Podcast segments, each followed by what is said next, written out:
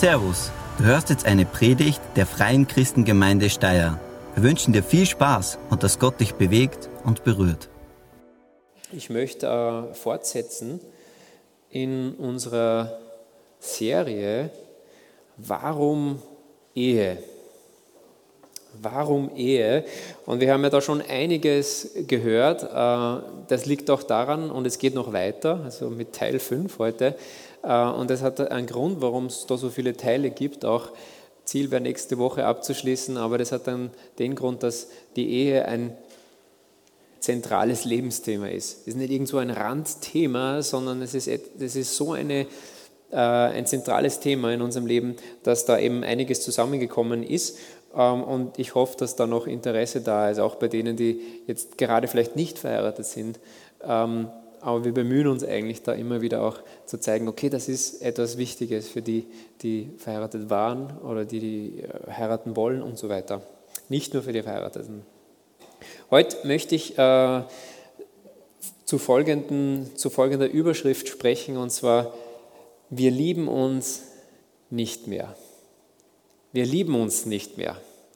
Diese Aussage, die kommt sehr oft dann, wenn Paare auseinandergehen, wenn sie sich trennen und sagen, da ist jetzt so viel schon passiert, ähm, wir wissen nicht mehr weiter, es ist irgendwo einfach die Liebe nicht mehr da, das Gefühl ist weg.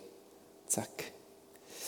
Und wenn man das als Außenstehender so hört, dann, dann denkt man irgendwo, ja, man kann sich schon man hat irgendwie mehr Verständnisse, wenn, wenn, wenn gesagt wird, die Liebe ist weg. Und, weil man will ja auch nicht, dass, dass, man, dass, dass Leute zusammen sind, die, die sich nicht mehr lieben.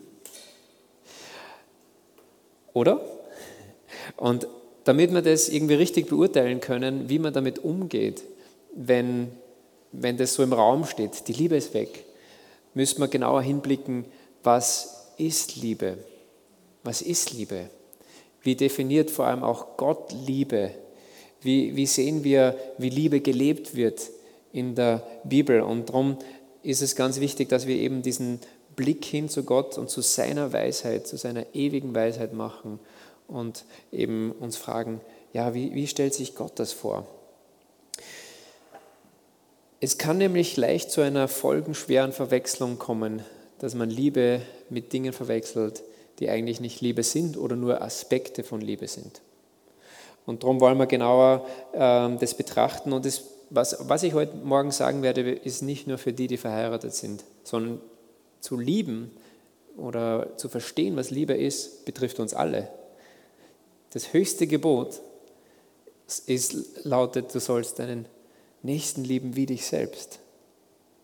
Das heißt, es betrifft uns alle. Wir alle sind herausgefordert zu lieben, nicht nur Leute, die in einer Ehe stehen. Und darum, was bedeutet es eigentlich zu lieben? Und da möchte ich diesen Text aus Epheser Kapitel 5, Vers 25 nochmal lesen, den wir in den ersten beiden Teilen schon betrachtet haben. Ähm, das ist diese Aufforderung an Ehemänner. Und die Aufforderung lautet folgendermaßen, ihr Ehemänner liebt eure Frauen mit derselben Liebe, mit der auch Christus die Gemeinde geliebt hat. Er gab sein Leben für sie. Also hier ist die Herausforderung oder die Aufforderung an die Männer, liebt eure Frauen. Okay. In Titus 2, Vers 4 finden wir auch ein Liebesgebot an die Frauen.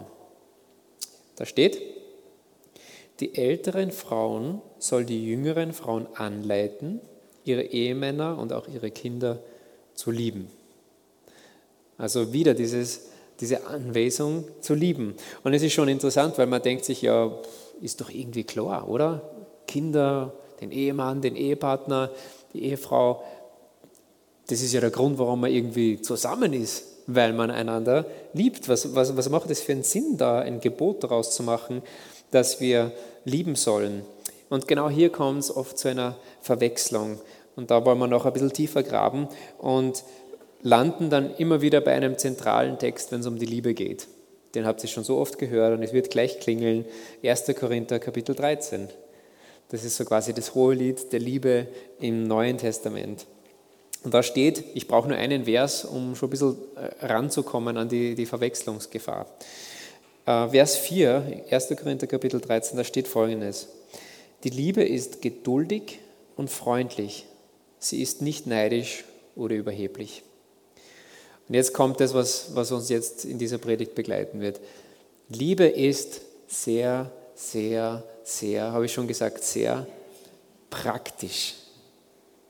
Liebe ist sehr, sehr praktisch. Wenn du alles vergisst heute, das eine nimm bitte mit. Ich bitte um äh, diesen, dieses Zitat oder das, was, was ich heute will, dass jeder versteht und mitnimmt. Liebe ist mehr als ein Gefühl. Liebe ist etwas, das ich tue. Liebe ist mehr als ein Gefühl, Liebe ist etwas, das ich tue. Nehmen wir nochmal diesen 1. Korinther 13 zur Hand. Das erste, was hier genannt wird, die Liebe ist geduldig. Und seien wir mal ehrlich, fragen wir uns, wie viel Gefühl der Zuneigung brauche ich, um geduldig zu sein? Wie viel Gefühl der Zuneigung brauche ich, um geduldig zu sein? Es ist sehr hilfreich, das Gefühl zu haben, jemand zu lieben. Aber ich muss zugeben, ich bin oft geduldiger mit Menschen, die, von denen ich nie behaupten will, die können wildfremd sein. Und ich würde nicht behaupten, dass ich die, die liebe in dem Sinn. Und mit den Leuten bin ich oft geduldiger als mit Silvia oder mit meinen Kindern oder mit den Schwiegereltern oder mit den Eltern oder mit anderen Leuten, die mir eigentlich sehr nahe stehen. Ist doch komisch, oder?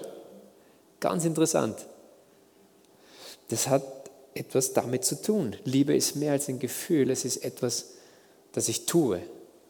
Das Zweite, was ja hier im 1. Korinther 13 genannt wird, ist einfach um das so ein bisschen vertiefen, da steht, Liebe ist freundlich. Liebe ist freundlich. Wie viel Kribbeln, wie viele Schmetterlinge im Bauch brauche ich, um freundlich zu sein? Eigentlich geht es auch ohne Kribbeln und Schmetterlinge im Bauch, dass ich freundlich bin, indem ich mich dazu entscheide, freundlich zu sein. Du kannst zum Beispiel in ein schwieriges Gespräch mit deinem Chef gehen und dir vorher vornehmen, egal was er mir an den Kopf wirft, ich bleibe freundlich. Und das kannst du theoretisch durchziehen. Es wird wahrscheinlich schwierig, je nach Chef, je nach Beziehung, aber es ist möglich. Krass, oder? Es ist möglich, freundlich zu sein, ohne Gefühle der Zuneigung zu empfinden für das Gegenüber. Liebe ist mehr als ein Gefühl, es ist etwas, das ich tue. Und besonders deutlich wird das, wenn wir auf Jesus schauen und seine Worte und sein, sein Handeln. Weil er hat zum Beispiel gesagt, nachzulesen in der Bergpredigt Matthäus 5, da sagt er zu, sein, zu seinen Zuhörern und sagt, liebt eure Feinde, betet für die, die euch verfolgen. Liebt eure Feinde, betet für die, die euch verfolgen. Und spätestens hier wird uns klar, dass jemanden zu lieben nicht mit schönen Gefühlen verbunden sein muss um ihm Gutes zu tun. Das heißt, ich liebe meinen Feind, indem ich mich nicht an ihm räche, obwohl er es verdient hätte. Ich liebe meinen Feind, indem ich freundlich zu ihm bin, obwohl er unfreundlich zu mir ist und es eigentlich nicht verdient hätte, dass ich freundlich mit ihm bin. Aber so liebe ich ihn. Ich liebe ihn nicht in erster Linie, indem ich tolle Gefühle für ihn habe, sondern ich liebe ihn durch Taten. Und das ist wahre Liebe letztendlich. Und das ist auch die Liebe, die wir am Kreuz sehen. Römer 5, 8. Ich weiß, das sind jetzt viele Texte, aber es ist ganz wichtig, dass wir da verschiedene Dinge haben, dass, dass sich das zu einem Bild zusammenfügt. Da steht in Römer 5, Vers 8, Gott dagegen beweist uns seine Liebe, seine große Liebe dadurch, dass er Christus sandte, damit dieser für uns sterben sollte, als wir noch Sünder waren. Das heißt, Gott hat uns geliebt in unserer Rebellion. Und wenn du die Bibel etwas kennst, dann merkst du oder dann weißt du, ähm, Rebellion löst nicht gerade die, die, die, die, die größten Glücksgefühle bei Gott aus. Gott steht nicht auf Rebellion, aber trotzdem wird ein Mensch und stirbt für dich in deiner Rebellion, in unserer Rebellion. Das ist letztendlich wahre Liebe. Das ist gelebte Liebe. Liebe ist mehr als ein Gefühl, Liebe ist etwas, das ich tue. Und spätestens hier sollten wir dann verstehen, warum immer wieder im Wort Gottes aufgefordert wird, Männer, Frauen, alle werden eigentlich aufgefordert, zu lieben. Zu lieben. Zu lieben. Liebt. Warum immer wieder? Ja, weil wir oft nicht das Gefühl dafür haben, weil uns das Gefühl letztendlich fehlt. Ich will jetzt gerade nicht lieben. Ich will diese Person jetzt nicht freundlich oder wie auch immer behandeln. Das Gefühl fehlt oft und darum brauchen wir immer wieder diese Erinnerung. Liebt, liebt. Und die Resultate, die dann rauskommen, sind phänomenal. Aber wir müssen diesen Schritt wagen, zu sagen, ich möchte lieben. Ich möchte Taten der Liebe vollbringen.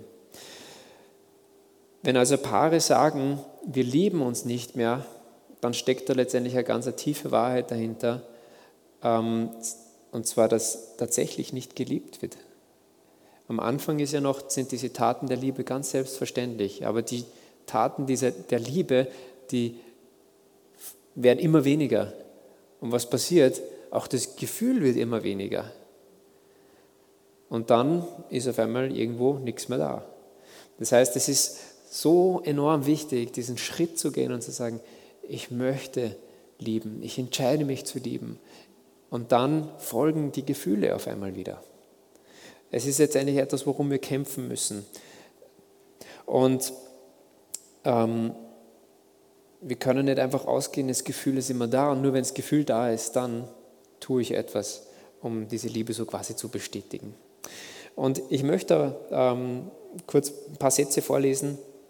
Ich bin im Gespräch äh, mit Blick auf die nächste oder im, im Dialog im, im, mit Blick auf die nächste Predigt nächste Woche, wo es um die Krise geht äh, in der Ehe, also richtig so, boah, wir stehen irgendwie vom Ende, ähm, überlegen uns scheiden zu lassen und ähnliches. Und ich habe da mit Leuten gesprochen, die in solchen Situationen gestanden sind, auch in unserer, in unserer Gemeinde. Und, ähm, und einer dieser, ein Mann hat mir da eben gesagt, äh, hat mir Folgendes geschrieben und das passt so gut zu dem, was ich jetzt gerade gesagt habe. Er, er schreibt, setze selbst den ersten Schritt. Gehe auf die Bedürfnisse des anderen ein. Verwöhne, tue Gutes, obwohl, obwohl du im Moment nichts empfindest. Sege, segne und bete. Stark. Das ist genau dieses Prinzip. Obwohl ich momentan nichts fühle, werde ich ähm, segnen, werde ich beten, werde ich Gutes tun, verwöhnen. Liebe ist mehr als ein Gefühl, Liebe ist etwas, das ich tue. Und dieses göttliche Verständnis von dem, was Liebe bedeutet, ist die große Chance meiner Meinung nach. Die große Chance für deine zerrüttete Ehe, die große Chance für die zerrüttete Beziehung vielleicht zu deinen Eltern, die große Chance für die zerrüttete Beziehung vielleicht zu deinen Kindern. Letztendlich die große Chance für jegliche Beziehung auf unserem Planeten, die, die zerrüttet ist. Große Chance in diesem göttlichen Verständnis von Liebe. Bevor ich zur Praxis komme, ich möchte einfach fünf Sachen euch noch mitgeben, wie wir, wie wir anfangen können, das mehr zu leben. Ähm, aber bevor ich das mache, möchte ich noch ein bisschen was vorlesen von, von Gary Chapman, der dieses Buch geschrieben hat, das, das wir auch schon bei Teil 2 übrigens, im, im YouTube-Video von Teil 2 sind alle drei Bücher, die wir empfehlen im Rahmen dieser Serie. Und nächste Woche ist der Plan, Rudi hat sich angeboten, er wird die Bücher auch nochmal besorgen, einige Exemplare, ähm, falls jemand da Interesse hat. Aber ich lese jetzt eben ein bisschen was aus Gary Chapman, weil unsere Liebe wachsen soll. Und er schreibt eben genau über diesen Aspekt des Liebens. Es ist nicht schwer, jemand zu lieben, wenn man Gegenliebe erfährt. Dazu braucht man kein biblisches Gebot. Das ist die Liebe, die wir vor der Hochzeit kannten. Ich war lieb zu ihr, weil sie lieb zu mir war. Wie aber soll ich mich jetzt verhalten, da mein Partner gar nicht mehr so lieb zu mir ist? Dabei ist das biblische Gebot eine Hilfe. Ich bin aufgefordert, meine Frau zu lieben, und sie wird unterwiesen, mich zu lieben, ganz gleich wie jeder von uns darauf reagiert. Diese Art der Liebe sorgt am ehesten dafür, dem Partner positiv zu stimmen. Wenn ich freundlich, verständnisvoll, geduldig und zuvorkommend bin, mache ich es dem Partner leichter, sich positiv zu verhalten. Und jetzt kommt aber was Wichtiges. Das heißt allerdings nicht, dass ich Gegenliebe garantiert erwarten kann. Also das kann sein, dass du liebst, dein Bestes gibst, aber nichts zurückkommt. Das kann vorkommen. Der andere hat immer noch die Freiheit, nicht zu lieben. Deshalb entscheidet über das Gelingen oder Nichtgelingen einer Ehe nicht nur der Partner allein. Um eine wirklich befriedigende Beziehung zu haben, müssen beide Partner an einem Strang ziehen. Doch vieles wird sich zum Besseren kehren, wenn wenigstens einer sich entschließt zu lieben. Ich selber kann also zu größerer Harmonie in meiner Ehe durchaus meinen Beitrag leisten.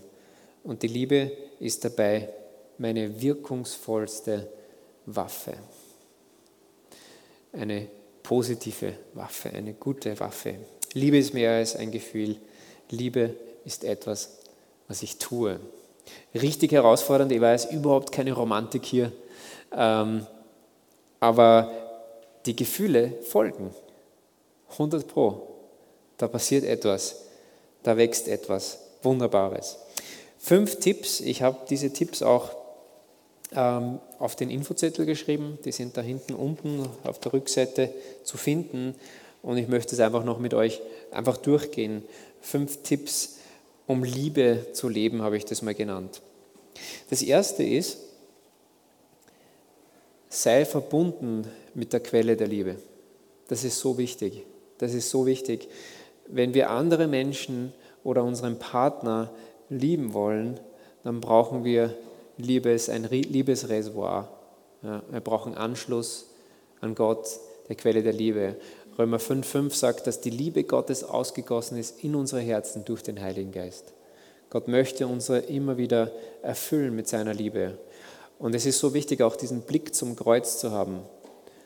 Dieses Kreuz, das zeigt, ja, das ist die Liebe Gottes für mich. Ich bin ein Rebell gewesen und ich rebelliere immer noch, immer wieder gegen ihn aber er gab sein Leben für mich. Was für eine Liebe. Er hat nicht nur gesagt, ich liebe dich, sondern er ging ans Kreuz. Er tat etwas, um die Beziehung wiederherzustellen. Diesen Blick brauchen wir immer wieder. Sonst wird es uns nicht gelingen, Taten der Liebe zu leben. Wir brauchen diesen Blick zum Kreuz hin. Wir brauchen diese Beziehung zu Jesus, ähm, der uns zeigt, wie sehr wir geliebt und angenommen sind. Geh auch ins Gebet. Sag Gott ehrlich, ich brauche deine Liebe. Ich bin leer. Fülle du mich. Gib du mir deine Liebe. Ich kann nicht mehr. Gott liebt solche Gebete, die von tiefstem Herzen sind, die ehrlich sind. Er möchte dir die Liebe geben, die du brauchst. Er verlangt, er, er verlangt nichts, was du nicht kannst. Er möchte, dass du es mit, mit, in seiner Kraft machst. Das ist das Erste, die Quelle. Wir brauchen das. Das Zweite, und das ist mindestens genauso, äh, das ist so der erste schwierige Schritt, den wir gehen sollen, und zwar, nimm Kontrolle über deine Gefühle. Das ist die Herausforderung pur im Alltag, weil es ja oft so ist, dass nicht nur die positiven Gefühle fehlen, sondern auch noch negative Gefühle da sind. Ja? Also ist ja nicht nur so, dass es neutral ist, sondern manchmal ist es in Beziehungen auch so, dass negativ behaftetes da ist, dass negative Gefühle da sind. Und da dann zu sagen, okay, ich stimme nicht in die Negativität ein, ich, ich entreiße mich dem, ich, ich, ich, ich reagiere nicht mit Ablehnung oder mit, mit Konfrontation, sondern eben mit Freundlichkeit zum Beispiel, mit Geduld. Das ist ein Riesenschritt, aber das setzt eben voraus, dass man die Gefühle mal auf die, die Seite gibt, ähm, so wie eben dieser, dieser Ehemann da geschrieben hat, entgegen der Gefühle, auch wenn momentan nichts zu spüren ist, es trotzdem zu tun. Die Resultate sind unglaublich, weil es letztendlich das ist, was Gott möchte, sein Wille ist. Und wenn wir einstimmen in seinen Willen, in das Gute, dann wird auch Gutes dabei rauskommen. Wir können nicht davon ausgehen, dass, wenn wir einfach den Gefühlen folgen, den negativen, ich meine, was erwarten wir? Erwarten wir, dass dann was Gutes rauskommt, wenn wir dem anderen zurückschlagen? Und das wissen wir eh aus Erfahrung, dass das nicht das Konzept Nummer eins ist. Das kann nicht funktionieren. Aber diesen Schritt zu gehen, die Gefühle, nicht, diesen negativen Gefühlen nicht die Kontrolle zu überlassen, sondern das auf die Seite zu legen und das Richtige zu tun. Das ist ein riesen, Riesending und das führt uns wieder zu eins zurück. Wir brauchen diese Quelle. Jesus, hilf mir, hilf mir, sei du meine Quelle. Also Quelle, Kontrolle über die Gefühle. Und das dritte ist, beginne mit Worten zu lieben. Das ist einmal ein Anfang, den wir tun können. Also im Gegenüber mit dem Ehepartner oder auch mit, in anderen Beziehungen, die zerrüttet sind, dass wir zum Beispiel uns Dinge suchen, die wir loben können oder Komplimente machen können. Und du wirst bei jedem, egal wie fehlerhaft eine Person ist, wirst du Dinge finden, wo du, wo du dankbar sein kannst oder wo du loben kannst oder wo du ein Kompliment aussprechen kannst. Da gibt es Dinge. Und das ist schon mal ein Anfang, um eine Brücke zu bauen, anzufangen mit Worten und den anderen zu ermutigen. Es muss natürlich von Herzen kommen, weil sonst denkt die Person, jetzt, ja, das ist jetzt ironisch oder jetzt, wird, jetzt versucht die, die, der oder die einen Streit vom Zaun zu brechen. Ja. Äh, also es muss natürlich ehrlich sein, weil sonst könnte es auch nach hinten losgehen. Ähm, aber hier fangen wir mal an, mit, mit Worten zu lieben. Komplimente, Lob und Anerkennung. Ganz große Power und ganz große Kraft steckt ja auch schon in den Worten. Also erstens die Quelle, zweitens die Kontrolle der Gefühle, dann beginnen mit Worten und viertens ähm, habe ich noch aufgeschrieben, nimm 1. Korinther 13, die Verse 4 bis 7 als Anleitung. Worte sind immer ein Anfang, aber es müssen auch Taten folgen. Ja, also Worte allein ist zu wenig, darum es muss weitergehen auch zu Taten. Und da ist eben 1. Korinther 13 so hilfreich, weil es so mega praktisch ist. Das, ist ganz, das sind ganz praktische Anleitungen. Du musst es nicht neu erfinden und so, und was soll ich jetzt machen? Äh, du hast eine Schablone, eine Vorlage sozusagen bekommen in diesen Versen, die die Liebe beschreiben. Und äh, darum, darum mache ich dir Mut. Das, das ist natürlich etwas, was du machen musst. Ja. Schreib dir das ab zum Beispiel, irgendwo auf einen Zettel ja, und häng das wohin. Oder nimm dir vor, ich möchte das in den nächsten zwei Wochen. Ich lese nur noch das ich lese das und lerne das auswendig in den nächsten ein oder zwei Wochen, dass ich das einfach kann, dass ich das auswendig in meinem Kopf habe. Was bedeutet es zu lieben, ganz praktisch? Und witzigerweise hat Silvia diese Woche bei uns in die, in die Küche was, was aufgehängt, ähm, und zwar Familienprinzipien nach 1. Korinther 13. Sie wusste gar nicht, dass ich jetzt über das rede. Da steht dann eben zum Beispiel, wir sind geduldig miteinander als Familie. Wir sind freundlich zueinander. Wir sind nicht neidisch, wir gönnen dem anderen was. Und dann ganz unten, und das gefällt mir irgendwo so, weil das zeigt, dass Liebe praktisch ist, wir hören nie auf, einander zu lieben. Und alles, was drüber steht, das bedeutet es letztendlich, dass wir einander lieben. Das ist so stark. Und das ist das, was wir brauchen für die Praxis. Dass wir irgendwo auch ein, etwas haben, daran halte ich mich fest. Danke, können wir wieder zurückgehen zu, unserem, zu unserer Hauptaussage von heute Morgen. Und das erste zum Beispiel, 1. Korinther 13, ist Geduld. Also ihr Ehemänner, seid geduldig mit euren Frauen. Wenn ihr wegfahren wollt und sie nochmal zurückgelaufen ist, um ihre Geldtasche zu holen, Problem ist, sie hat sieben Handtaschen und wo ist das Geldtaschel? Oder ihr, ihr Frauen seid geduldig mit euren Männern wenn es mal wieder länger dauert, den Lichtschalter zu reparieren oder die Hecke zu schneiden und so weiter und so fort. Liebe ist geduldig. Liebe ist praktisch. Es wird gelebt. Herausfordernd. Aber es beginnt mit all diesen kleinen Dingen zu lieben.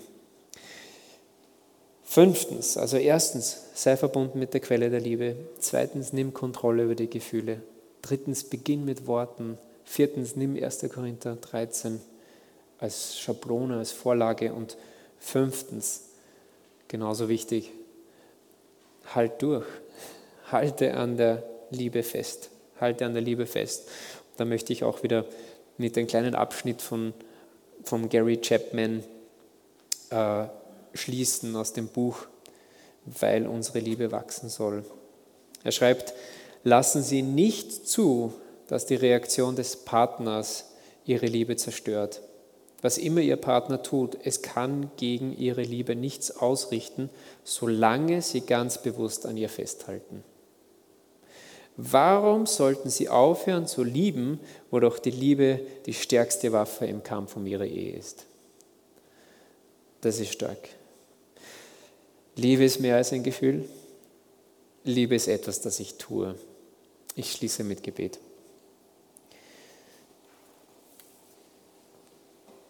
Vater im Himmel, lehre du uns lieben. Und wir kommen zu dir in unserer Schwachheit und wir sagen, wir brauchen dich. Offenbare uns immer wieder neu, wie sehr du uns liebst, wie geduldig du mit uns bist, wie freundlich du zu uns bist, wie barmherzig du mit uns bist, wie sehr du uns Dinge gönnst und so weiter und so fort. Festige das in uns, damit wir gespeist von dir andere lieben können. Sei es der, der, der Ehepartner oder auch andere Menschen, mit denen wir in Beziehung stehen. Wir bekennen, wir brauchen dich. Wir suchen dich. Danke, dass du uns Orientierung gibst in deinem Wort. Danke, dass du uns Auswege zeigst. Danke, dass deine Liebe, die du in unser Leben hineingibst, dass das die Chance ist für Beziehungen, die zerbrochen sind in unserem Leben. Und Jesus, danke, dass du jeden, der hier ist, liebst, jeden, der jetzt das hört, liebst und dass du uns ewiges Leben anbietest, dass du die Beziehung zum Vater wieder heil gemacht hast. Lass uns in dieser Beziehung stehen. Jesus, wir wollen dir den Raum geben. Wir wollen dich, den Herrn, in unserem Leben sein lassen. Danke für die Erlösung. Amen. Vielen Dank fürs Zuhören. Wir hoffen, dass dir diese Predigt weitergeholfen hat. Wenn du mehr über uns wissen willst oder Fragen an uns hast, besuche unseren Gottesdienst in Steyr und schau auf www.fcg-steyr.at vorbei. Wir freuen uns auf dich.